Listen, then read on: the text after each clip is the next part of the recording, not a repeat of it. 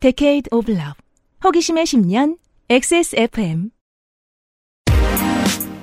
그 아실의 유승균 PD입니다. 허베이성, 우리말 삼국지에는 형주라고 부르던 그곳에 있는 57m 높이의 관우상은 제작과 수리 이동에 수백억을 썼고 이는 세계의 TV 뉴스에 곧잘 등장하는 이슈가 되었지만 정작 지자체는 그 관우상으로 인해 적자를 크게 본 모양입니다. 이번 주 평일에 그것은 알기 싫다는 선생과 함께 세계의 큰 상징물들에 대한 이야기를 나누고 있었습니다.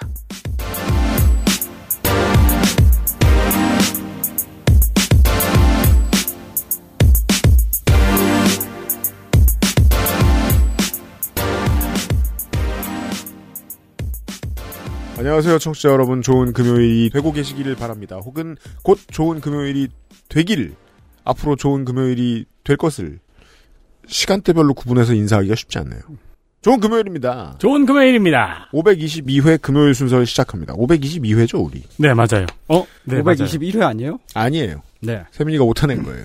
윤세민 에디터와 함께 있고요. 안녕하십니까. 윤세민입니다. 큰 상징물들에 대한 이야기를 손희상 선생이 하고 있었습니다. 안녕하세요, 손희상입니다. 잠시 후에 큰 상징물들에 대한 이야기를 좀 더 나눠보도록 하겠습니다. 앞으로 많이 늘어날 수도 있거든요. 네. 울산의 청취자. 상징물이요? 네. 울산에만. 그럴 리가 없어요.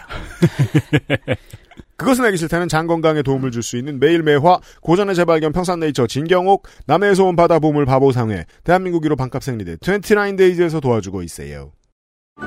다른 제품과 원료를 비교해 보세요. 다른 제품과 다려낸 방식을 비교해 보세요. 진짜가 만든 진짜. 고전의 재발견 진경옥 평산네이처 매일매화는 화장실을 자주 못 가시는 분, 더부룩해진 장으로 힘들어하시는 분들께 도움을 드릴 수 있는 건강기능식품입니다. 매일 보는 즐거움 매일 매화 제조 극동 예치팜, 판매 TNS, 건강기능식품 광고입니다. 남해안 청정바다에서 잡아올린 즉시 가마솥했죠. 신선하고 짜지 않은 멸치에 국물용 중대멸치에 볶음 술안주용 중멸치에 아이들 간식엔 새소멸치에 바보상의 멸치 3종 세트. 아직도 생리대 유목민? 어떤 생리대를 써야 할지 불안하신가요? 100% 유기농, 발암물질 유해 성분 불검출. 어떠한 피부에도 자극 없이 안전하게. 무화학 수압 가공. 100% 국내 생산. 믿을 수 있는 생리대. 소중한 사람들, 소중한 당신에겐 29 데이즈 유기농 리얼 코튼 울트라 슬림 29데이즈가 9월 한가위 맞이 할인전을 진행합니다. 할인이 짧아요. 일정은 9월 15일부터 9월 24일. 음흠. 네. 업로드 기준으로 보면은 오늘부터 9월 24일까지 할인을 진행합니다. 10일. 반값 생일대는 안 그래도 반값인데 음. 여기에 10%를 더 할인해 버리고요. 이미 싸고 좋은 걸. 리얼 코트는 25% 할인. 25 많이 깎습니다. 네, 4분의 1을 깎아 버립니다. 드림핏은 35% 할인. 엄청 깎습니다. 3 3분의 1을 깎네요. 3분의 1을 깎아버립니다. 오랜만에 29데이즈 기획전이 진행이 됩니다. 그렇습니다. 액세스몰에서 구입하실 수 아, 있습니다. 있습니다. 달려오세요. 달려오세요!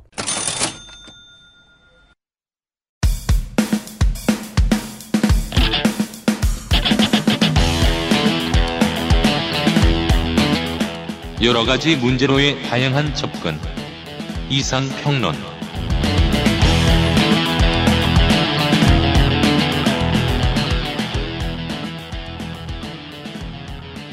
어디에는 큰 조형물 없겠습니까? 많은 네.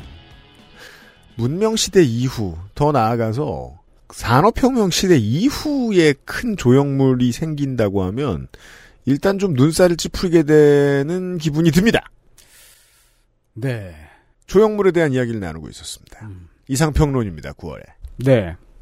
한국은 산이 많고 높은 나라죠. 맞아요. 음. 국토의 70%가 산지로 이루어져 있고 한국만큼이나 산이 많기로 유명한 나라가 또 있습니다. 그렇죠. 그래요? 베네수엘라라고 있죠. 아, 베네수엘라요? 그래요? 네. 음. 베네수엘라도 산이 많으니까 산이 높기도 하고요. 음.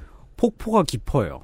음. 음. 세계에서 제일 긴 폭포가 베네수엘라에 있어요. 음. 근데 별로 유명하지 않아요. 음. 우리가 아는 폭포는 나이아가라 뭐 그런 것만 알면 됐지 뭐 베네수엘라에서 유명한 거는 성모 마리아상이 어. 유명하죠. 성모 네. 마리아상이 유명합니다. 예. 와, 이 폭포는 너무 길어서 네. 폭포 안 같네요. 그렇다고 하더라고요. 용이 올라가는 것 같아요. 너무 길어서. 음. 근데 베네수엘라에 있는 성모 마리아 상도 길쭉하세요. 음. 높이가 47m쯤 됩니다. 엄청 크죠, 이것도. 그 네. 음. 앞에 가면 까마득해요. 거북목을 치료하러 하러 가는 데입니다. 올려다 보고 있으면 거북목이 치료가 돼요. 그 성모 마리아의 은총을 받아서 기적이 일어나. 베네수엘라의 국토는 이제 남과 북을 오리노코 강이 가르잖아요. 음, 오리노코 네. 강 밑에는 그냥 다 산이고 네. 지도를 보면 다 국립공원이에요. 그 위쪽은 다 이제 이제 바다 해안가. 도시. 어. 네. 근데 그게 고작 성모 마리아 상이 47m라는 거예요. 47m. 네. 음. 울산시가 정주영, 신격호 이런 사람들을 성모 마리아보다 더 크게 만들겠다는 거고요. 그럼요. 그리고 중국에 엄청나게 큰 관우상이 있습니다. 관우상이 있어요. 네. 뉴스에서 봤지요. 예, 세계 최대의 관우상.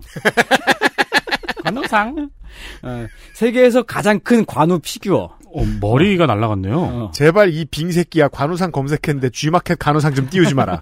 허베이성 징저우시에 있습니다. 옛날 삼국지 시절에 형주라고 하던 곳이에요. 그렇죠. 예. 격전지. 거기 있던 관우상이 57m인데 음. 징저우시는 강을 끼고 있는 평지라서 거의 뭐 어디서나 볼 수 있습니다. 이 관우상을. 그래 보여요. 이게 또 강가에 설치가 됐는데 네. 이 징저우시의 뒤쪽은 뭐 모든 중국의 대도시들이 그렇듯이 마천루가 삑삑삑삑 솟아 있고 네. 마천루들 중에 상당수는 관우상보다 낮아요. 그렇죠. 예. 아, 근데 그 이제 관우가 이제 저 청룡 원월도는 세워놓으면 60m도 넘겠네요. 그렇죠. 그 다행히도 옆으로 들고 있어가지고 네. 맞아요. 수염도 옆으로 날아가고 있고 맞아요. 수염과 옷과 청룡 언월도가 옆으로 날아가고 있네요. 약간 그게, 스케이트보드 타는 것 같은. 그러니까 제가 지금 보고 있는 건 이제 2021년 9월에 보도된 사진인데 그때 이제 잠시 후에 말씀해 주시겠습니다만 철거를 시작해서 네. 철거를 처음 한 목부터 뺄 거 네, 아니에요? 목부터 없었어요. 그 형주에서 관우의 목이 없는 모습을 재현한 관공 그니까요. 왜 어찌하여 목만 그 그거잖아요. 그 우화를 일화를 지금 각색해 놨어요. 여기다. 네. 아 그 관우상을 2021년에 결국 철거하게 됐는데 그 경위가 왜 그렇게 됐냐면은 음. 관우상이 크잖아요. 네. 그게 크니까 무거울 거 아니에요. 음. 그래서 조금 조금씩 내려앉고 있었어요. 아. 밑에 받침대부터 무너지기 시작해서 급기야는 지면까지 내려앉기 시작해서 어. 그래서 결국 해체해서 옮겼습니다. 야, 게다가 또 뭐 이제 외부의 이유는 그런 걸 됐네요. 주변 경관을 해친다. 근데 정말 주변 경관을 이보다 더 해칠 수는 없습니다. 음. 그렇죠. 아파트 위에 그냥 머리통이 딱 있으니까. 네. 그걸 그 징저우 씨가 2016년에 만들어서 2021년에 해체했으니까 딱 5년 있죠. 음. 야, 이 간호상은 뒤에가 공원인데 음. 공원 거의 전체 그늘을 들이우고 예, 있어요. 예. 돗자리 깔고 먹을 때 그늘 만들어주는 역할로는 괜찮네요.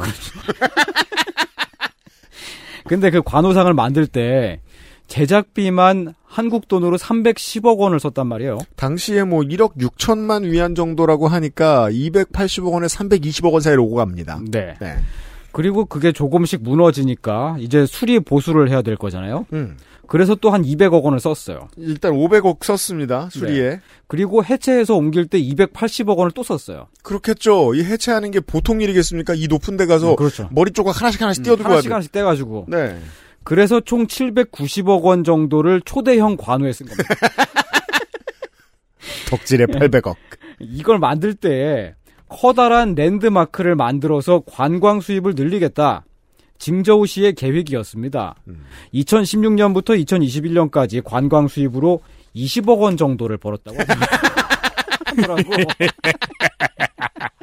그러면 770억 원이 허공으로 날아간 거잖아. 이게 참 투자 투자가 힘들어요. 그래서 네. 아니 근데 이게 처음부터 이 계획 자체가 이, 이 생각을 안 해봤나? 상식적으로 관광객이 관우를 보려고 징저우까지 가겠냐고요 이게. 그러니까 이게 그거예요. 대륙의 거대 도시들이 있잖아요. 네. 충칭이나 음. 우한이나 예. 우한이 그나마 가깝습니다. 네. 음. 근데 가깝다 그래도 어 징저우까지는 지금 얼른 툭 봐도 서울 부산보다 멀어요. 서울 부산쯤 되겠어. 중국이 그렇죠. 네. 예, 굳이 몇 백만 사는 작은 도시에 갈 일이 없단 말입니다. 관광객이. 아니 그리고 네. 이렇게 크잖아요. 지나가면서 보면 돼요. 멀리서 봐도 보이니까. 어. 네. 우리가 어. 그 아까 정주영상이 생기잖아요. 그거 보러 거기 안 가고 음. 부산 가는 길에 보면 돼요. 그렇죠. 맞아요. 맞아요. 봤다 음. 이러고 지나가죠. 그럼 찍으면 찍혀요. 네. 뭐 어지간히 뭐 이제 관우 좋아하는 사람이 관우 좋아하는 사람이 어, 관우 관우 좋아하는 사람이 좀 이렇게 말하니까 희한하다. 음. 어쨌든 이제 그 삼국지 덕후가 음. 뭐 굳이 이제 징저우시까지 찾아간다고 하더라도 네. 네. 거기 가면은 이제 형주성 그 이제 형주 고성이 있어요. 음. 그걸 좀 보고 박물관 좀 보고 음. 뭐 그러려고 가는 거지. 현대에 만든 관우가 무슨 상관이야 이게 도대체. 좀 더 내가 삼국지 덕후다. 네. 그러면은 아무래도 서촉 지방으로 가지 않을까요? 굳이 형주보다는 그러니까, 그러니까 물론 이렇게 말하는 것도 쓸모없는 네. 게 네. 내가 아무리 삼국지 덕후여도 이거 보러 굳이 가지 않습니다. 아, 그, 아, 그럴 수 있어요. 그 삼국지 덕후가 아니라 관우 덕후라면 갈 수 있어요. 삼국지 덕후는 여기저기 흩어져 있잖아요. 네. 막 그냥 장료 좋아하는 사람 있고, 뭐 동답, 답둔 순옥 좋아하는 사람, 좋아하는 어, 사람 그런 있고. 식으로 다 이게 흩어져 있으니까 네. 따로따로 갈 수 있는데, 관우 좋아하는 사람은 여기 갈 수 있지. 근데 관우상을 보려고 굳이 간다, 이건 아니잖아. 이게 사실 말이죠. 이게 이런 게 중국이 고도 성장을 한창 하고 있을 때 여러 지방 정부들이 채무를 잔뜩 져가면서 여기저기 만들어 놨거든요. 이 비슷한 걸? 예. 되게 그 높고 커다란 것들을 랜드마크를 많이들 어. 세웠어요. 네. 맞아요, 맞아요. 그러고 나서 지금 웬만하면 다 망했습니다. 어. 그렇죠. 예, 망할 수밖에 없지. 멀쩡한 사람이 초대형 관우를 보려고 징적으로 가는 게 말이 되냐고요, 이게. 중국이 요즘에 막 지방정부 파산하고 막 건설기업 파산하고 막 난리도 아니잖아, 이게. 부동산 안 도와주기 정책을 쓰고 있죠. 예. 그게 이제 이런 데다가 돈을 쏟아부어서 그 결과물이 지금 나타나고 있는 믿지 겁니다. 마시고요. 그런데 근데 너무 큰 돈을 쓰긴 했네요. 네. 네. 그런데 그것보다 더 크고 높은 정주영 신격호를 울산에다 만든다는 거잖아요, 지금. 결국 주제는 정주영 신격호의 3대 500 음. 흉상. 울산역에 내리자마자 보이게끔 그걸 가지고 이제 기업을 존치하겠다. 음. 관광 자원으로 쓰겠다. 이러는데 이게 상식적으로 관광객이 그걸 보려고 울산에 가겠냐고. 아니 이 정도면은 음. 그걸 세워놓으면 기업이 오고 관광객이 오겠다는 거는 랜드마크가 아니고 토템이죠. 음. 그렇죠, 토템이에요. 이게. 거기다 빌겠다는 어. 거죠, 음, 그냥. 토템이 되는 거예요. 아니, 그- 아니, 그러니까 네. 어. 뭐 여유 있는 여행, 음. 울산 여행이라는 건 보통 네. 그냥 태화강가를 좀 걷다가 음. 간절곶 앞에 가 사진을 찍고 음. 고래고기 파는 데 갔다 오고 음. 울산 밀면이 많이 다르잖아요.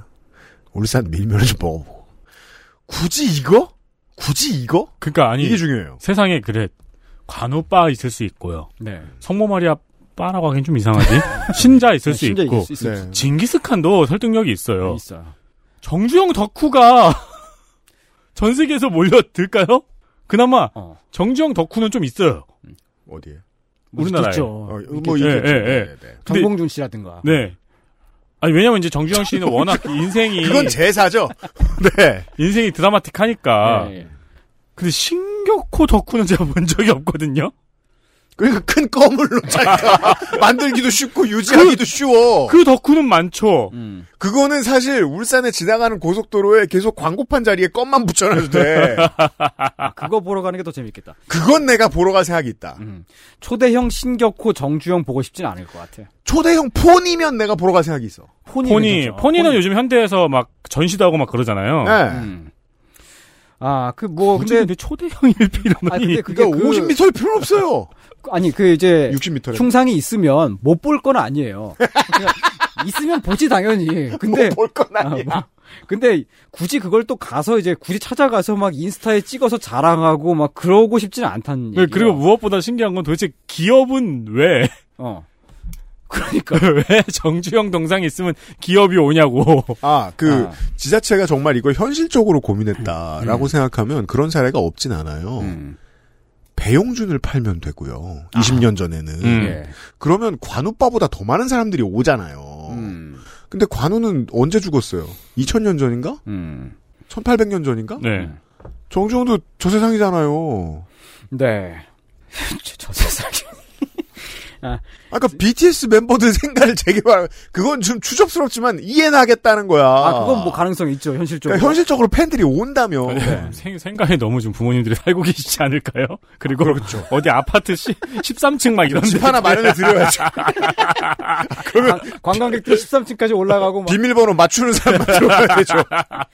민원 들어옵니다. 아, 제가 지금까지 그 어제부터 그 조형물 세계에 있는 각종 조형물들의 그 크기를 말씀드렸던 게 왜냐하면 음. 계획대로 울산시가 이렇게 그 진행을 한다면 이건 지자체 규모의 사업이 아니라 이미 국가적 규모의 사업이 됩니다. 음, 맞아요. 간단히 말해 울산 기업인 조각상은 대한민국에 있는 모든 조형물 가운데 가장 크게 되는 예정이고요. 북한 포함. 네. 아니 북한의 주체 사상 탑이 100m가 좀 넘을 걸요. 1 아. 150 뭐 그쯤 될것 아, 같은데. 그거, 그거 이렇게 이러고 있는 거요? 어, 아 그건 그 주체 그거 조각이고 말고 네. 탑 탑이 탑. 있어요. 아, 그래요? 탑. 그거는 100, 170m인가? 네네, 그 정도 될 거예요. 근데 그, 그거는 근데 그 안에 엘리베이터가 있잖아요. 네. 그리고 탑이랑 음. 상은 또 다르죠. 음. 아 그렇죠. 그거 탑은 건축물이라고 봐야겠죠. 음. 예, 예. 에펠탑 같은 거랑은 그렇죠. 다르죠. 주체 탑을 제외하고 가장 높은 음. 어 역사적으로도 이만큼 큰 게 없었어요. 음. 커다란 종교가 만든 불상이나 성상보다도 훨씬 더 큽니다. 그렇습니다. 그렇다면 저나 UMC나 이제 윤세민 기자가 울산 시민은 아니지만 여기에 대해 말할 이유가 있지 않겠어요?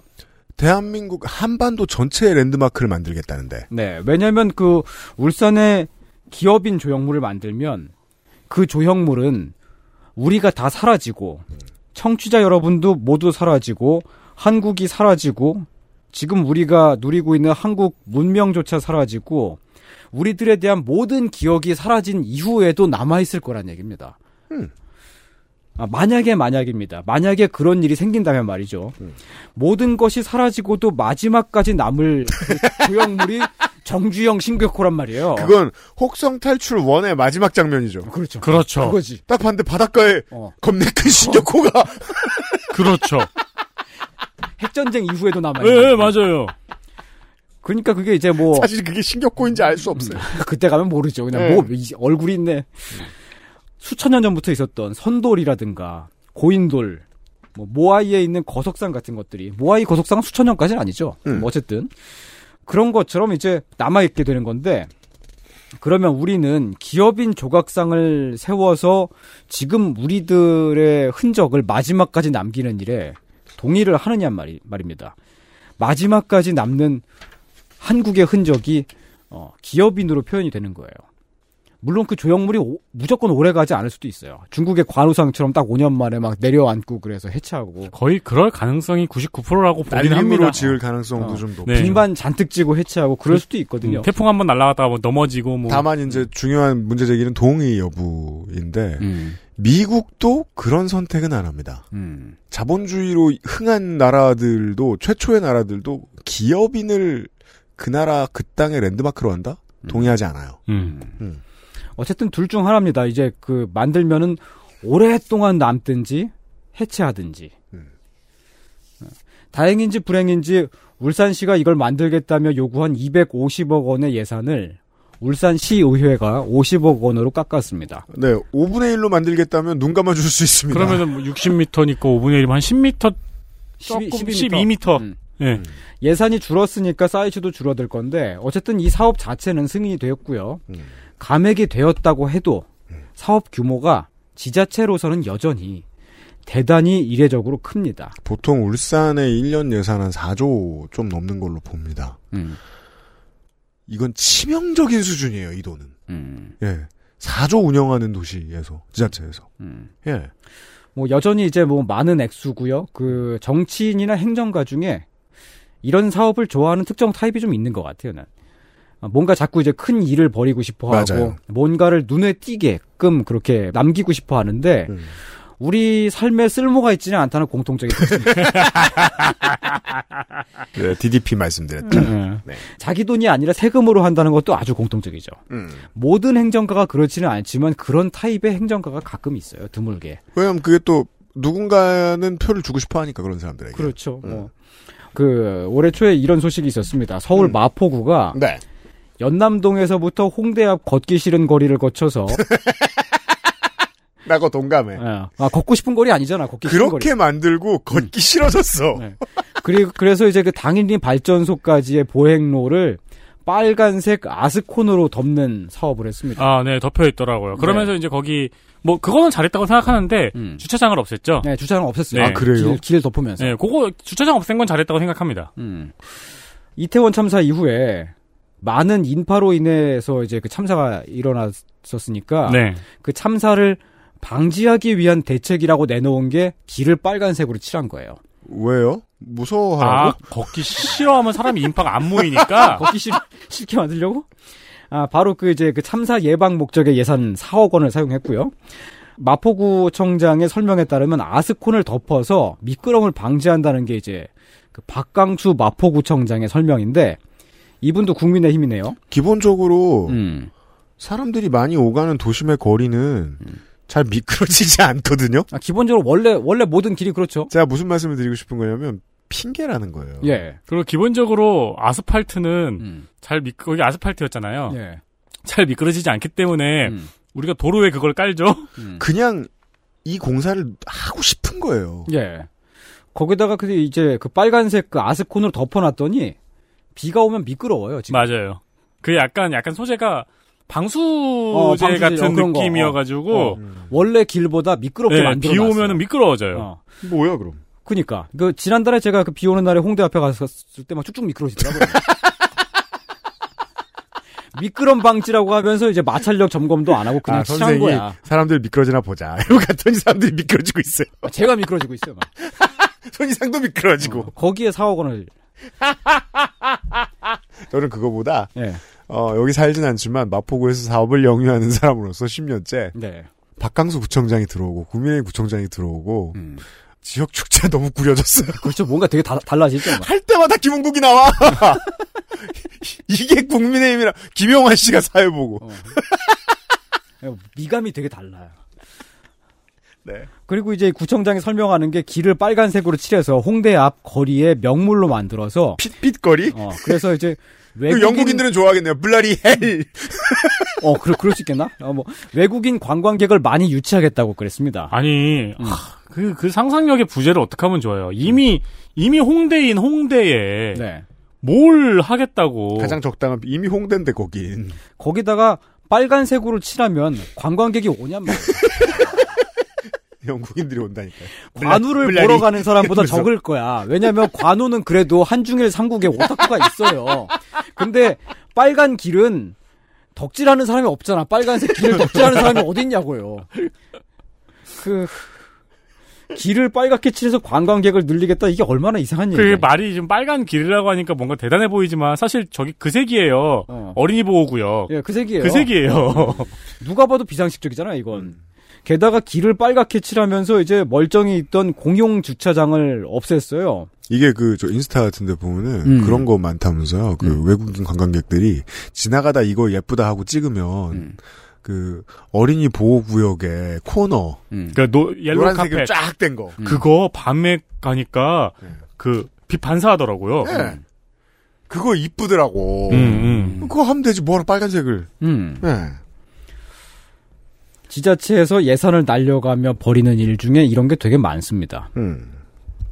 아, 왜냐하면 지자체가 하는 일들은 웬만하면 뉴스에 안 나옵니다. 그리고 음. 이런 거 수주하는 사람들 중에 적지 않은 수가 음. 지역 신문 사줍니다. 음. 요것 중에서 제일 유명한 이제 보도블록 갈아엎기는 전 서울시장이 없앴죠. 시공사가 아예 몇 년간 책임 주체를 하는 걸로 바꿔가지고 그래서 그 바닥에 박혀 있잖아요. 저희가 그죠. 시공했습니다.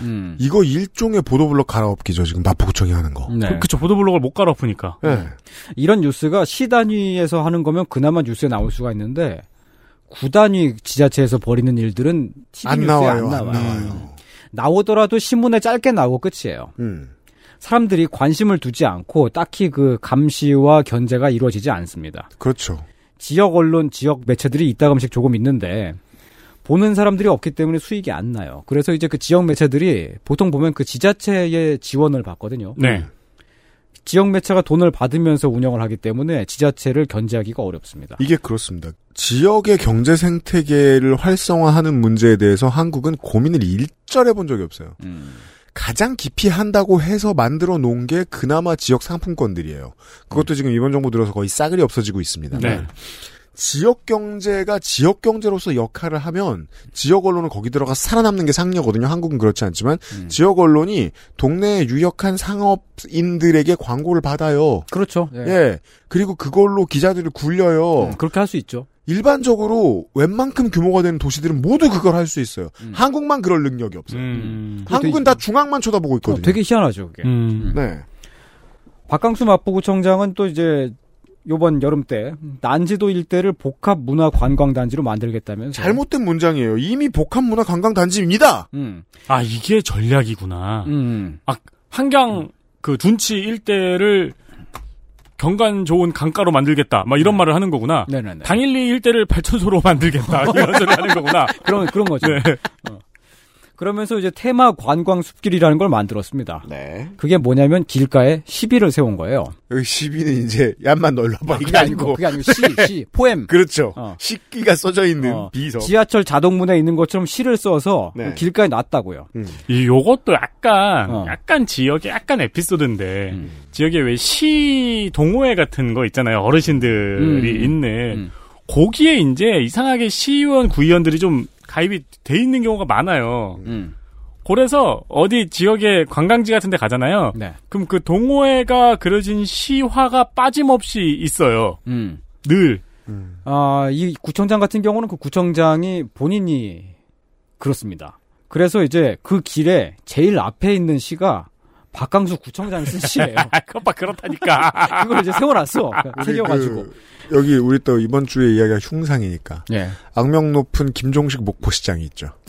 완도군수 삼선하고 목포시장 올라온 사람인데 만- 완도군수 할 때 자기 흉상을 놓고 어. 그거 제막식 날 지가 와서 흉상맨. 네. 네. 아, 뭐 자기 시를 자기가 꽂아 넣는 게 불법은 아니니까. 불법은 아니에요. 심지어 시장 흉상 건립 음악회도 했어요. 그것도 뭐 사실 뭐 불법은 아니에요. 그래서 뭐 뭐라고 할 수는 없는데, 근데 이게 16억 원짜리를 써서 만드는 복합 문화 관광 단지의 실체인가 하면 너무 이상하잖아요, 이게. 음. 국내 어느 도시를 가든 문화의 거리라고 이름 붙여져 있는 거리가 웬만하면 있습니다. 웬만하면 있습니다. 음. 술집이 있고 노래방이 있고 뭐 횟집이나 고깃집 좀 있고 그러면 문화의 거리라고 한다고. 요즘은 마라탕과 탕후루가 있습니다. 어. 네. 그런 게 있어요. 정말 슬픈 제, 전 제일 슬픈 거리가 음. 뭐 김강수 거리도 가봤고 그 제주도 서귀포시에 있는 화가 이중섭 거리도 네. 있고 막 그런데 가장 슬픈 거리가 나혜석 거리예요. 음, 그래요? 아무런 연관이 없어요. 음. 그냥 이름. 음. 그냥 술집 거리예요. 그래서 저는 그런 이해되는 걸 했으면 좋겠어요. 지자체 사업은 아닙니다만 서면 NC백화점 안쪽 길로 들어가면 이제 LED의 광고판이 있잖아요. 네. 네. 보통 부산 기업들 광고를 음, 많이 음, 집어넣어요. 음. 요즘에 이정재 씨가 맨날 나오겠네요. 아 그게 문제죠. 음. 부산의 유치에 그거. 예. 근데 이제 부산 기업들 이름 이렇게 쭉 나와 있고 그냥 그 자체로 포토제닉해요 되게 음. 이 정도면 괜찮을 것 같아요. 굳이 끌어다 대지 말고 아니 그러니까 상관없는 사람. 김강석 거리만 해도 아, 노- 대우에? 네, 노래 가사 막 적혀 있고 그 정도면 잘, 잘 그리고 만들었죠. 작게 가로등에서 이제 노래도 나오고 네. 뭐그 정도 있고 이중석 거리는 저는 그림이 벽에 이렇게 붙어 있는 게 되게 좋더라고요. 음. 그런 건 좋아하는데 나혜석 거리는 그냥 들어가면 서글퍼져요. 예, 놀랍게도 그런 거리 하나하나 조성할 때마다 다 돈이? 음. 예, 예산을 사용합니다. 그냥 이름만 붙여놓은 문화의 거리, 뭐 나혜석 거리도 그렇고요. 음. 모두 여러분의 세금이 들어갑니다. 놀랍게도 그냥 상가만 있고 아무것도 없는데 거길 무슨 무슨 거리로 조성한다는 명목으로 사업비를 씁니다. 네. 그런 돈은 절대로 어디서 그냥 나오지 않습니다. 우리가 냅니다. 네, 다른 필요한 일에 들어갈 예산을 뽑아서 씁니다. 그게 더 문제입니다. 예. 예를 들면 마포구에서 그 공적인 기능을 잘 수행하는 훌륭한 행사 중에 와우북 페스티벌이라고 이- 있어요. 아 와우 페스티벌 있죠. 네. 아, 마포구에 이제 그 출판사들도 많고 이제 독립서점도 많고 그러니까 그걸 다 연결을 해주고. 옛날에는 할 때마다 시- 돈 10만 원, 20만 원씩 썼던 것 같아요. 네. 그북 페스티벌을 여는 건데. 진짜 성공한 북페스티벌. 맞아요. 네, 지역 행사들 중에 정말 성공적인 사례이죠. 거 그거를 이제 구에서 한 2천만 원씩 주고 있었거든요. 그거밖에 안 줬어요? 네, 근데 어. 그런 돈을 빼서 구청장 시비를 세우는 겁니다. 그 시비 어디 세울래나? 네. 아, 테마 관광 숲길에 들어간 16억 원이 마포구가 이게 어느 정도인지 이걸 또 상대적으로 비교를 하- 해보자면 부산 국제 비엔날레를 17억 원으로 하거든요. 음, 아, 그러니까 이제 10만 명 이상 찾아오는 국제 행사를 할 수 있는 액수에 맞먹는다. 음. 아. 음. 근데 여기서 또 오류가 있어요. 그래서 난지 그 테마 관광 얼수 거기에 음. 네. 음. 막 사람이 많이 왔어. 근데 그건 시비 때문이 아니라고요. 그, 냥 산책하러 가는 거기는 원래 사람이 많이 오는 데였으니까요. 그리고 음. 아니, 거기는 이렇게 보면은 이제 뒤로 걸어가시는 분들이 계세요. 맞아요.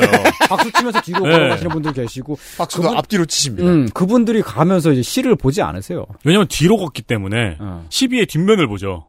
그리고 사람들은 대중은 우리가 생각하는 것보다 언제나 더 똑똑하단 말이에요. 스마트하단 말이에요. 이거 사람들이 볼 때마다 망신인 거거든요. 음. 곧 치워지겠지만. 음. 그 제가 아까 하나 잘못 말씀드렸네요. 김종식 목포시장 흉상건립 시민음악회는 목포시에서 한 게 아니고 이걸 조롱하는 분들이 만든 거예요. 아. 이름이 의혈단이에요. 김종식 목포시장 흉상, 흉상 건립하자 행사를 이분들이 만든 거예요. 아, 근데 이렇게 해도 이게 중요합니다. 결국 표가 제일 세서 찍어 놓으면 갑니다. 예. 마포구청장 보세요. 이달의 이상평론이에요. XSFM입니다.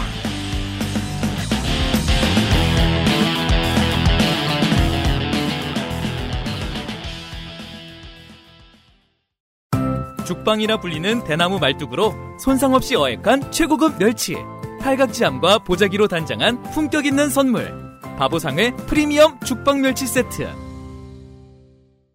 아직도 생리대 유목민? 어떤 생리대를 써야 할지 불안하신가요? 100% 유기농, 발암물질 유해 성분 불검출. 어떠한 피부에도 자극 없이 안전하게 무화학 수압 가공. 100% 국내 생산. 믿을 수 있는 생리대. 소중한 사람들, 소중한 당신에겐 29 데이즈 유기농 리얼 코튼 울트라 슬림 불규칙한 식습관에 인스턴트 먹다 보니 없던 증상 생겨나네. 답답하다 배변 활동. 시원하길 원한다면 먹어보세 매일 매화. 상쾌한 하루의 시작. 매일 보는 즐거움. 매일 매화. 제조 극동의 집함 판매 TNS 건강기능식품 광고입니다.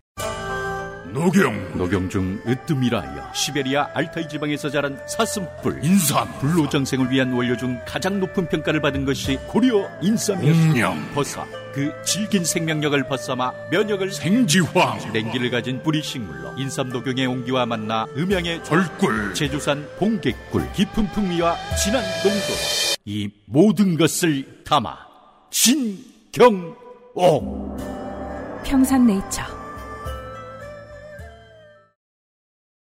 광고 듣고 왔습니다. 손희상 선생과 함께하고 있습니다. 아, 마포구가 곧 시비가 걸릴 예정입니다. 시비 털릴 예정입니다. 근데 우리가 광고를 언제 했어요? 광고하고 가겠습니다. 예, 네, 광고하고. 진경옥. 추석 맞이 최대 혜택 2만원 할인 행사 중입니다. 좋습니다. 많이 깎습니다. 진하고 꾸덕한 경땡고 그 자체. 평산네이처 사장님이 나중에 성공한 기업인이 되면 대구시에 들어갈 때 겁나 큰 진경옥을 진경옥 흉상 아니 그건 흉이 없지 진경옥상 아니면은 그냥 한포 이걸 그냥 겁나 꾸덕해 보이는 약간 이렇게 뭐 대충 똥 같은 거 이렇게 해놓으면은 그죠 꾸덕상 이런 거 만들어가지고 뜯어가지고 잘 안 떨어지는 그런 거 보. 50m를 만들겠다. 누가 받아도 만족할 만한 선물용 패키지까지 무료 증정합니다. 얼마나 만족하냐면 흉상을 만들고 싶으실 거예요. 건기식의 덕후이신 사장님이 정말 직접 한 땀 한 땀 보자기로 포장 중이세요. 왜인지는 잘 모르겠어요. 네, 그렇습니다. 아. 그러니까 직원이 없으신 것도 아닌데 네. 그냥 그거 좋아하시는 거지 뭐. 네네. 한정 수량 몇 개 안 남았습니다. 시간이 없습니다. 얼른 사십시오. 엑세스몰에서 추석맞이 보자기 포장이 된 진경옥을 판매하고 있습니다. 이건 건- 사이즈가 얼마나 거예요, 이게? 아. 좀만해요. 건기식 나라가 있으면은 진경옥 사장님은 동상에 마운트 서류 러시모어죠. 뭐 하겠네요. 네. 근데 제가 건기식 같은 거 저도 되게 좋아해요. 그래요, 언제부터? 저는 옛날부터 그냥 막 밥도 네. 음식 안 먹을 네. 먹으면서. 음. 때 맛을 생각하고 먹지 않고 영양을 생각하고 먹습니다. 선생 같은 분들을 위해 진경옥을 추천합니다. 아, 저는 이제 군용식량 먹는 거 좋아합니다. 엑세스몰에 있고요. 군용식량 말고.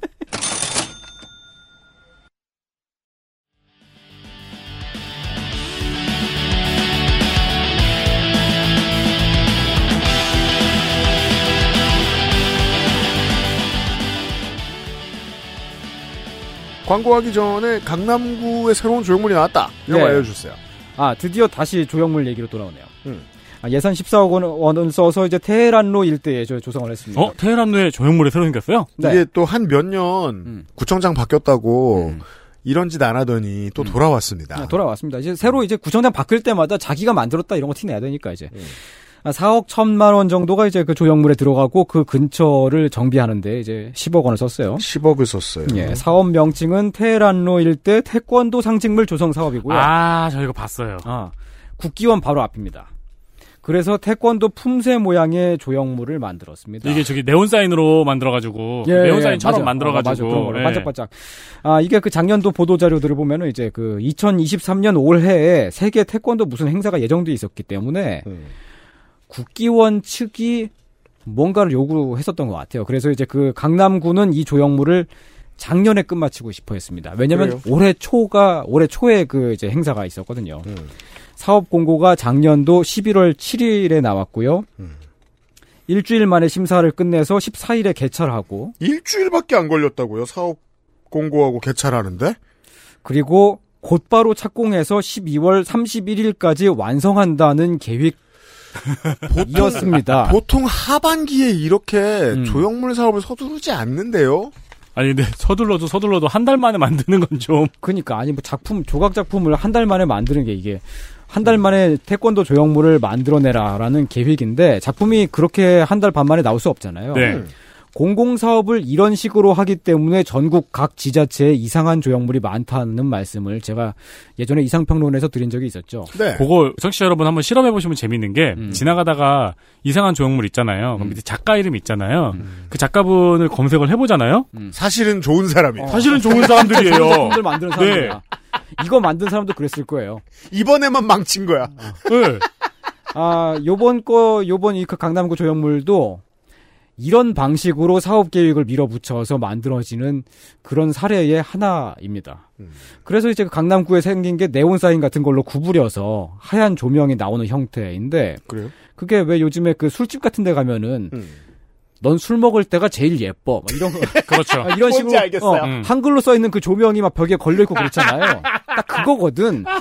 아니면 뭐 스티커 사진 가게에 있는 그런 거 막 한글 네온 사인에 막 핑크색 조명 나오고 그러잖아. 그리고 음. 자세도 조금 애매해요. 두 번째는 누가 봐도 투수고. 예. 네. 그러니까 그게 약간 이상해. 그 품새라고 하기 좀 약간 날림으로 만들었어요. 음, 그렇죠. 그걸 이제 한글 대신에 그렇게 품새로 만들어 놓 그렇게 만들어 놨습니다. 하여간 이게 만들어진 경위가 되게 재밌어요. 키스헬인 같다 계속 보고 있으니까 약간 표절인가? 강남구가 지역구인 국회의원이 있죠. 음. 태영호 의원. 네. 아 네. 네 작년에 국기원장을 면담합니다. 음. 작년뿐 아니고 뭐 자주 면담했을 것 같긴 한데. 네. 아 그러고 나서 이제 국회의원인 태영호 의원이 강남 구의회 의원들을 소집해서 만나요. 함부로 하면 안 되는데 국회의원 이런 거. 네. 그러니까 근데 국회의원하고 구의회 의원은 다른 건데 음. 뭔가 약간 좀 지휘 라인 같은 식으로 국회의원 밑에 시의원 있고 그쵸. 그렇죠. 그 밑에 뭐 구의원 있고 그렇죠. 이런 식으로 큰 정당들이 보통 그런 거 좋아하죠. 그렇게 굴러가는 정당이 있어요. 그게 개, 급 뭐 같은 그런 느낌으로. 건 아니야. 어. 음. 근데 하여간 이렇게 해서 뭐 다 같은 당이지. 그렇게 그렇게 네, 해서 강남구의회니까. 네. 어, 예, 뭐 다 그렇게 해서 만든 거예요. 그 이 조형물을. 언론 보도에는 이제 면담했다 정도로 나가고 전후 맥락이 지워져 있는데 그 맥락을 살펴보면 국기원이 지은 지 오래됐기 때문에 좀 낡았습니다. 아유 국기원은 저 아주 어릴 때부터 있었던 건물이라서 그렇죠. 예, 뭐, 어찌 보면 예. 음. 역삼동에 제일 오래된 큰 건물일 수도 있어요. 네, 건물이 정말 낡았어요. 네. 음. 아 여기에 이제 그 태영호 의원이 맞장구를 쳐요. 음. 짧게 요약하면 북한에 있는 태권도 전당보다 국기원이 후지다. 그게 말이 되냐? 우리나라에서 종... 이런 말을 할 수 있는 유일한 정치인이죠. 어, 태권도 종주국인데 그게 말이 되냐라는 인터뷰를 작년부터 내놓고 있습니다. 작년에도 내놓고 올해도 내놨습니다. 아마 뭐 한 지난주인가 지지난주인가에도 이런 비슷한 맥락의 인터뷰를 또 했어요. 음. 근데 이 문제는 태영호 의원이 국회의원이 되기 전부터 여러 차례 제기가 되었던 것이기 때문에 음. 이미 서울시가 오래 전부터 검토를 하고 있었습니다. 사실 20년 됐을 겁니다. 사실 근데 그 음. 옛날에도 느꼈는데 서울시는 음. 북한보다 초라해서 크게 지어야겠다는 생각을 하고 있던 게 아니었어요. 아, 그거 아니죠. 짧게 요약하면 서울시는 국기원을 지금 위치에서 다른 곳으로 옮기고 싶어요. 치우고 싶었던 거죠. 강남 한복판에 있는 땅을 팔고 싶었던 겁니다. 아, 음. 노른자위 땅. 네. 그게 더 중요합니다. 국기원을 다른 데로 옮겨서 새로 짓고 음. 대신에 강남 한복판 현재 국기원이 있는 위치를 재건축한다라는 계획이죠. 그러면 국기원 옮기는 거는 나라 돈은 쓸 거고 그 땅값은 시가 가져갈 거 아니, 아니 구가 가져갈 거 아니에요. 그 앞에 있는 공원은 시거 아닌가? 그리고 뭐 하여튼 어떤- 그렇게 막 남- 나- 나눠 나눠져 있습니다. 그리고 어떤 건설사가 수익을 좀 내겠죠. 음. 그렇죠. 크게 내겠죠. 여기서 태영호 의원의 생각이 서울시하고 갈립니다. 자기 지역구 강남에 국기원을 계속 두고 싶어해요. 음. 그래서 낡은 국기원은 리모델링 하자고 주장을 하죠. 그 자리 그대로. 음, 약간 좀 좌파 느낌 아니야? 그렇죠. 그러네요. 부지 이전 반대하고 어. 음, 음. 재건축 반대하고 북한이 낫다고 주장하고. 아무튼 서울시의 입장과 태의원의 입장 말고 국기원의 입장은 또 달라요. 음. 지금 국기원 부지가 국기원 소유가 아닙니다. 그래서 매년 임대비를 내고 있기 때문에 음. 세상에. 네. 음. 벌써 몇십 년째 거기 있는데. 그렇죠. 그래서 국기원은 이 임대비를 강남구나 서울시에 좀 떠넘기고자 하는 것이 일단 첫째고요. 네.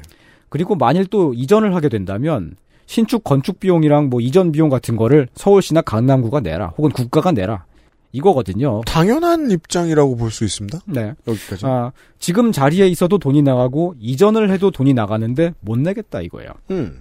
그러니 지원금을 달라. 이 국기원은 좀 이제 고인물들이 계신 곳이고요. 태권도는 원래 고이려고 가는 아, 그, 예, 그렇죠. 좀 이제, 근데 고이려면은 이제 태권도를 더 이상 하기 힘든 몸까지 되셔야지. 그래서 젊은 태권도 노동자들이 그게 힘들거든요. 음. 가면 나 빼고 다 고인물이에요. 네. 네. 예. 태권도인들의 입장은 또 다릅니다. 국기원 건물이 낡았다까지는 누구나 다 동의하는 명제인데, 태권도인들이 주로 지적하는 사항은 이 국기원 건물이 너무 옛날 건물이라서 장애인이 들어갈 수 없고, 장애인 시설도 없다는 겁니다. 적어도 제가 본 바로는 80년대 중반이나 2020년대 중반이나 똑같습니다. 예. 시설. 아, 에스컬레이터도 없다. 지하철도 연결돼 있지 않다. 지하철 연결 불가능해요. 너무 멀어서. 뭐 주로 이런 걸 지적을 해요. 음. 세계 태권도인들이 방문했을 때에 다른 나라 태권도인들은 그 중에 뭐 장애인도 있고 그렇잖아요. 아유 뭐 우리나라도 그래요. 예. 음. 근데 이제 다른 나라 태권도 시설은 당연히 뭐 휠체어 전용 통로라든지 다 그런 게 갖춰져 있는데 뭐 어쨌든 뭐 이제 다른 나- 나라라고 하면은 다 그런 건 아니고 이제 뭐 어쨌든 어쨌든 OECD 안에 들어가는 국가라면 웬만하면 다 있을 겁니다. 근데 다른 나라의 세계 태권도인들이 방문했을 때에 국기원은 그런 기본적인 인프라조차 없어서 행사 진행이 어렵다는 걸 현장 실무를 하시는 분들은 당연히 알고 계신 거죠. 맞습니다. 사실 해외 행사 음. 진행하는데 장애인 시설이 제대로 갖춰지지 않은 건 꽤 큰 망신이죠. 어, 그거 심각해요. 그거. 네. 네. 어. 근데 한국은 그게 없는 게 굉장히 많습니다. 음. 자, 이걸 해결하기 위해 태영호 의원이 나선 겁니다. 그래서 강남 구의회를 움직여서 만든 게 국기원 앞에 있는 태권도 조형물이에요. 참 자본주의적인 꽤 잘 내요. 되게 이 사람. 이 조형물이 도대체 국기원이 낡은 문제를 어떻게 해결하고 그게 무슨 관계가 있는지 잘 모르겠습니다만은 작동하는 메커니즘이 비슷해요. 음. 맞아요.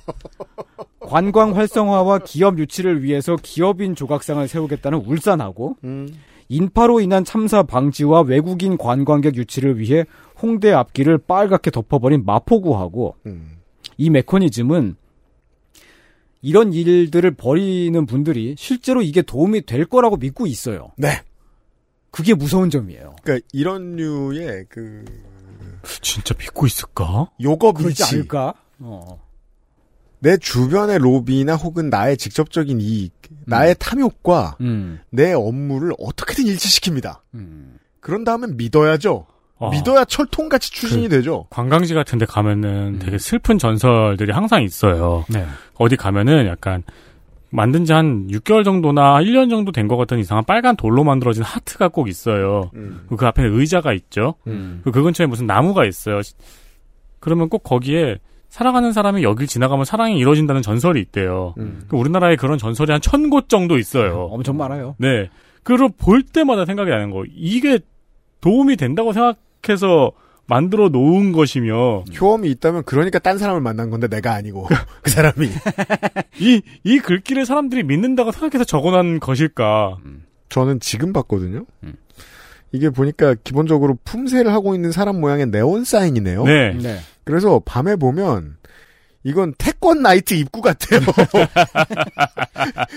이게, 이게, 이게 이걸 보고, 구, 그니까, 태권도를 표현해 놓은 상징물 중에 국기원이 가장 안 떠오르는 형태네요, 이거. 약간 틱톡 같지 않아요? 그리고 두 번째, 누가 봐도 지금 공 던지는 추수잖아. 우한이에요? 네. 근데 그 태권도 조형물이 또 희한한 게, 강남 구비를 사용해서, 음. 그러니까 강남구 예산을 쓴 거예요. 네.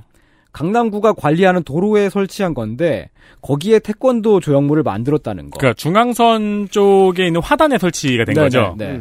도로 위에 좀 이상하지 않아요? 그 조형물을 국기원에 준 건 아니고 강남구가 소유하는 거지만 국기원 앞에 그 국기원을 위한 조형 국기원을 위하는 건가 이게 매기는 건가 모르겠는데 어, 아무튼 국기원 앞에다가 만든 거잖아. 음. 국기원 하- 그러니까 이게 좀 이게 이상하지 않느냐 말이에요. 이게 뭐 좀 약간 다른 식으로 네. 이해, 하기 쉽게 그 예를 들면 XSFM 스튜디오 앞에 서울시가 앞에. 음. 서울시 예산으로 XSFM 조형물을 만들어주는 음. 성가비 흉상. 네. 어, 뭐 그런 거 그런 걸 만들어 놓은 상황이랑 비슷한 거예요. 이걸 음. 난 불편하죠. 이걸 괜히 민망하고. 공금으로 공금으로 세금을 써서 만드는 게 맞냔 말이에요. 이게 그런 원칙조차 없어 보이고요. 음, 되는 대로 했다. 음. 그런 그리고 설명이에요. 우리가 조형물의 아스트라람 때문에 이 스토리의 웃김도 사실 그냥 넘어갔네요. 음. 원래는 낡아서 시작된 거잖아요. 국기원 건물이 낡고 장애인 시설이 없어서 시작된 거잖아요. 아, 그러니까 우리 집이 낡았으니까 리모델링을 하자고 엄마 아빠한테 졸랐는데 음. 엄마 아빠가 어. 아들 딸 네온 사인을 이렇게 그렇죠. 우리 집 앞에. 밖에다가 집 밖에다가 앞집 대문에 이게 도대체 낡은 거랑 그 어- 무슨 상관이냐고.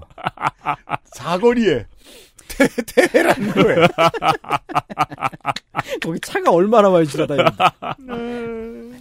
이것도 이제 그 관광객을 유치한다든가 뭐 이제 그 국기원을 방문하는 세계 태권도인들에게 보여줌으로써 국기원의 위상을 높여준다 뭐 이런 논리가 동원이 되는데요. 야, 그러면 거기 바로 쭉 내려가면 있는 강남역 사거리에 삼성 사옥에 네. 이재용 네온 사인 해놔야 그렇죠. 돼요. 아예 그 네온 사인이 세 주소의 역할을 하는 거죠. 어, 야, 옛날 네온 이재용 사인. 앞에서 만나. 옛날 노래방 네온 사인 같은 것 중에서 막 고개 까딱까딱 하는 것도 있고 막 그러잖아요.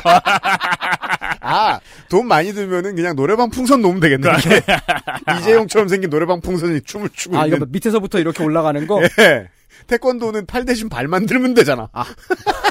요즘 그게 기술이 발전해가지고 그거 모션이 다양하더라고요. 맞아, 되게 다양한 거야. 네. 옛날처럼. 근데 이렇게 아무리 주저앉았다 일어서 그렇게 그것만 말고 다른 화려하고 재밌게 만들더라도 상식적으로 다른 나라 태권도인들이 그렇게 전광판 같이 만들어 놓은 조형물을 보려고 강남구에 오겠냐고요. 그냥 강남구에 왔더니 그게 있는 거지 그냥. 본질적 질문입니다. 네. 세계적으로 유명한 조형물들이 물론 있습니다. 관광객들이 많이 찾는 조형물들이 있어요. 네. 예를 들면 미국 필라델피아시에 러브라고 써 있는 조형물 있잖아요. L 어, O 네. V E. 음. O가 약간 기울어져 있고. 패러디가 엄청 되고 있죠. 네. 음. 필라델피아 안 가보신 분들도 뭐 그 정도는 아실 겁니다. 맞아요. 제가 왠지 사진으로 많이 봤으니까. 네. 뭐 거기 아- 거기 가시면은 뭐 그 앞에서 사진도 찍고 그럴 거예요. 아마. 그러니까 조형물이 관광 상품이 될 수 있다니까요. 근데 그걸 보려고 굳이 필라델피아까지 가는 건 아니란 말이죠. 네. 그냥 필라델피아 갔는데 그게 있으니까 거기서 사진 찍는 거지. 그리고 그 LOVE는 우리나라에서는 절대 만들어질 수 없는 조형물이죠. 왜냐하면 필라델피아와 아무 관계도 없고 음. 기업인도 연관되어 있지 않고 음. 그러니까 어쨌든 작가의 의도만 들어가 있는 작품이잖아요. 사실상 그렇죠. 그러니까요. 그래서 유명해진 거기도 하고 한국에서 그렇게 하려면은 이제 뭐 구청장에 뭐가 들어가야 될 겁니다. 어. 구시청장의 머리카락과 괴산 군민 러브. 또 겁나 크게 만든. 네. 아, 제가 그 카르낙 소식이랑 울산 소식이랑 마포구 소식이랑 강남구 소식을 지난 6월 초에 거의 동시에 접했습니다. 음. 그때 머릿속에 직관적으로 딱 들어오는 뭔가가 있었어요. 뭡니까? 마치 그 고대인의 비밀을 밝혀낸 것 같은 기분이 들더라고요. 그 순간에. 아, 고대 까르냐의 태영호가. 네. 수천 년 전 카르낙에 살던 사람들이 왜 저렇게까지 그 아. 돌들을 세워놨을까? 아. 그 이유를 아무도 정확하게 모릅니다만. 그렇죠. 자, 지금부터 찍습니다, 선생이. 저는 압니다. 정확하게 알고 있어요. 부족장이 아마도 국민의힘이었을 것이다. 아. 국민의힘 같은 사람이었을 것이다. 그러니까 그때 선거가 우클릭했다. 여기에 돌을 세우자 사냥이 잘 될 거다. 돌 세우는 게 사냥이랑 무슨 상관이겠어요? 관광 동물이 몰려드니까. 어. 근데 그때 그건 아 그래서 동 동물들이 인스타 찍다가 어. 근데 그때 아무도 그게 무슨 상관이냐고 얘기를 안 한 거예요. 그리고 아, 무도 얘기 안 하고 그 부족장을 또 찍어준 거야. 그래서 그랬더니 뭐 이번엔 여기에도 돌을 세우자 물고기가 많이 잡힐 거다. 이쪽으로 돌을 계속 세우면 관광객이 막 많이 올 거다. 그래서 수천 개의 돌이 어, 계속 생긴 거지. 심지어 그 문화가 지금까지 전해 내려오고 있는 거군요. 그렇게 된 거지. 그러니까 그런 논리였지 않을까요? 그리고 부족 언론 사주는 이제 건설 사주이기도 해가지고 어, 돈 그 돈을 받고 어. 노예들을 시켜가지고 야 돌 세워. 돌 세우라고. 예. 돌 세우면 잘 된다고 막 광고하고 막. 예. 커다란 돌들이 잔뜩 있는 걸 보면 학자들은 고고학자분들은 어, 이렇게 말을 합니다. 종교적인 의미였을 것이다. 혹은 어떤 성스러운 의, 그 장소를 가리키는 표지석이지 않았을까 음. 등등으로 말씀들을 하시는데 네. 아, 제 생각은 그렇지 않습니다. 군수를 잘못 뽑았다. 국민의힘이었어요. 틀림없이 그 당시에 그게 어떤 합리적인 생각이라고 믿었을 겁니다. 왜냐하면 멀쩡한 거리를 시뻘겋게 칠하면서 관광객이 찾아오게 하겠다든지 존나 음. 큰 정중을 만들어서 기업을 유치하겠다. 음. 그게 말이 된다고 생각하는 사람이 지금도 있거든요. 현대에도. 네. 그러니까 고대에도 있었을 것, 것이다. 그렇습니다. 아, 완벽하게 설득됐어요. 그게 제 네. 생각이에요. 음. 수천 년 전에 어떤 인류 집단은 집을 짓고 먼저 음. 길을 내고 상하수도를 뚫고 화장실과 목욕탕을 만들고 제방을 설치하는 등의 실제로 우리 삶에 필요한 일들의 자원과 인력을 쓴 집단이 있습니다. 그러니까 그런 게 있겠죠 지금까지. 예, 그런 집단은 다 잘 됐어요. 전쟁 일어나고 막 큰 무슨 환경 재해 같은 게 그런 게 닥치거나 뭐 그러기 전까지는 행복하게 다 잘 살았어. 음. 근데 반면에 커다란 돌 같은 거 세워놓고 빙글빙글 쌓아놓고 빙글 빙글 뭐. 어, 그랬던 집단은 사라졌습니다. 음. 어디 갔는지도 몰라요. 네. 조형물만 남겨놓고 사라졌습니다. 아, 물론 조형물이 있으면 좋죠. 미적 감각을 표현할 수 있고 사람들이 좋아할 만한 작품이 있으면 좋습니다. 사실 지금 인류의 유산이 다 조형물이기도 하고요. 어떤 네, 면에서 보면 그렇죠. 뭐 피에타상도 그렇고 음. 네, 성당에 돈이 들어간. 네. 음. 근데 그 전에 필요한 일들을 먼저 해야지. 어, 멀쩡한 것을 막 없애가면서 멀쩡한 일에 필요한 예산을 빼가면서까지 60m짜리 정주영 신격고 이게 말이 되냐고요. 이런 얘기였습니다. 네, 이런 얘기입니다. 오늘자의 정치의 어려움 시간. 음. 좋은 조형물. 음. 우리의 커뮤니티가 무엇을 이루어냈고 앞으로 뭘 해갈 것인가를 음. 보통은 상징하죠. 안 그럴 때도 있습니다만. 네. 그걸 잘 표현해 놓은 적당한 크기에 돈을 적당히 쓴 적당한 자리에 있는 좋은 조형물은 실제로 관광객도 끌어모으고 지역의 상징이 됩니다. 네, 그렇게 클 필요 없어요, 사실. 네. 근데 이게 머릿속에 리베이트도 들어있고, 음. 일하기 싫은 마음도 들어있고, 전체주의로 통치하면 잘 될 것 같고, 음. 이런 사람들도 그 아이디어는 똑같이 낼 수 있어요. 아, 그게 문제예요. 그러면 대왕 껌을 집어넣을 수 있는 거예요. 근데 대왕 껌은 괜찮을 것 같아. 어, 그건 제가 강력 추천. 어. 근데 그렇게 할 거면, 어, 울산의 산을 굳이 깎지 말고, 음. 소공동 롯데호텔 꼭대기에. 맞아. 맞아, 맞아. 겁내 크게 저는 찬성합니다. 아 근데 그 울산시에 거기 네. 그 롯데백화점 있거든요. 음. 그래 롯백에 해. 음, 백화점 위에 그 관람차 있어요. 음. 그 관람차에 사람 타는 칸을 껌 모양으로 만드는 거야. 아니면 중간 중간에 거대 빼빼로를 세워놔. 그래서 우리가 뭘 베껴가지고 먹고 살았는지를 보여주라고. 그렇지. 포키라고 써놔 얘. 그난 도머신으로 생각났어. 롯데 초코파이. 이게 망신의 헤리티지거든요. 음. 대한민국 산업에. 야 좋다. 크게 만들자. 아니, 30m. 저는 또 그런 생각이 들었어요. 네. 이제 좀 이따가 우리가 선거 방송을 할 거예요. 네. 몇 개월 뒤에. 음. 그러면 이제 몇 개월 뒤 3주 뒤야, 3주 뒤. 공약 이행 물론 네. 이제 지선은 아니지만 네. 공약 이행률을 저희가 체크를 아, 그건 내년 봄. 네. 하죠. 내년 봄에. 음. 공약 이행률을 만약에 저희가 체크를 하면은 뭐 이행률이 93%입니다. 요거 요거는 이행됐습니다. 이행됐습니다.까지밖에 저희는 말씀을 못 드려요. 그 짧은 시간 내에. 음. 근데 거기에 분명히 관광 유치 같은 공약은 요거 해놓고 이행이라고 돼 있을 거란 말입니다. 땡나큰 흉사. 네. 음. 아, 네. 어, 어떤 정치인, 어떤 행정가는 공약을 이행하는 게 더 문제인 경우도 있어요. 그러니까요. 음. 지금입니다. 음. 물론 거기까지는 그러니까 어떤 가야 할 지점까지는 안 가는 게 선생의 특성이긴 한데 생각해 봐주셨으면 좋겠어요. 이걸 가지고 이데올로기 싸움을 하고 싶어 하잖아요 지금. 음. 맞아요. 없애죠. 맞아요. 어. 네. 어떤 것들을 없애죠. 그럼 뭘 집어넣을 거예요. 그리고 네. 이거 쓰잖아요. 박정희 서요. 근데 정주영보다 크게 서야 될 거 아니에요. 아, 100m. 정주영보다 네. 커야 될 거 아니에요. 박정희인데 이 사람들한테. 네. 이승만. 어, 전체주의 대한민국이 완성. 이승만 진짜 저승까지 가겠죠 머리가. 저승만이 되는 거지. 머, 머리가 저승까지 닿겠네. 네. 이상평민으로 꾸며드리. 네. 이번 주 평일에 그것은 알기 싫다였습니다. 네. 뜬구름 잡는 얘기 같지만 아주 중요한 얘기였습니다. 내일 이 시간에는 홍성갑 기자가 나오는데요. 아주 중요한 얘기 같지만 뜬구름 잡는 이야기를 하겠습니다. 저도 옆에 껴있을 겁니다. 그렇습니다. 1년에 한 번 나오는 알쓸 잠동 시간에 다시 인사드리겠습니다. 522회. 네. 내일 시간에 옆에 계세요? 그렇지 않을까요? 그건 정말 흥분되는 조합이네요. 522회. 그것은 알기 싫다. 금요일 순서를 마무리했습니다. 주말에 다시 만나요. 예, 내일 뵙겠습니다. XSFM입니다. I D W K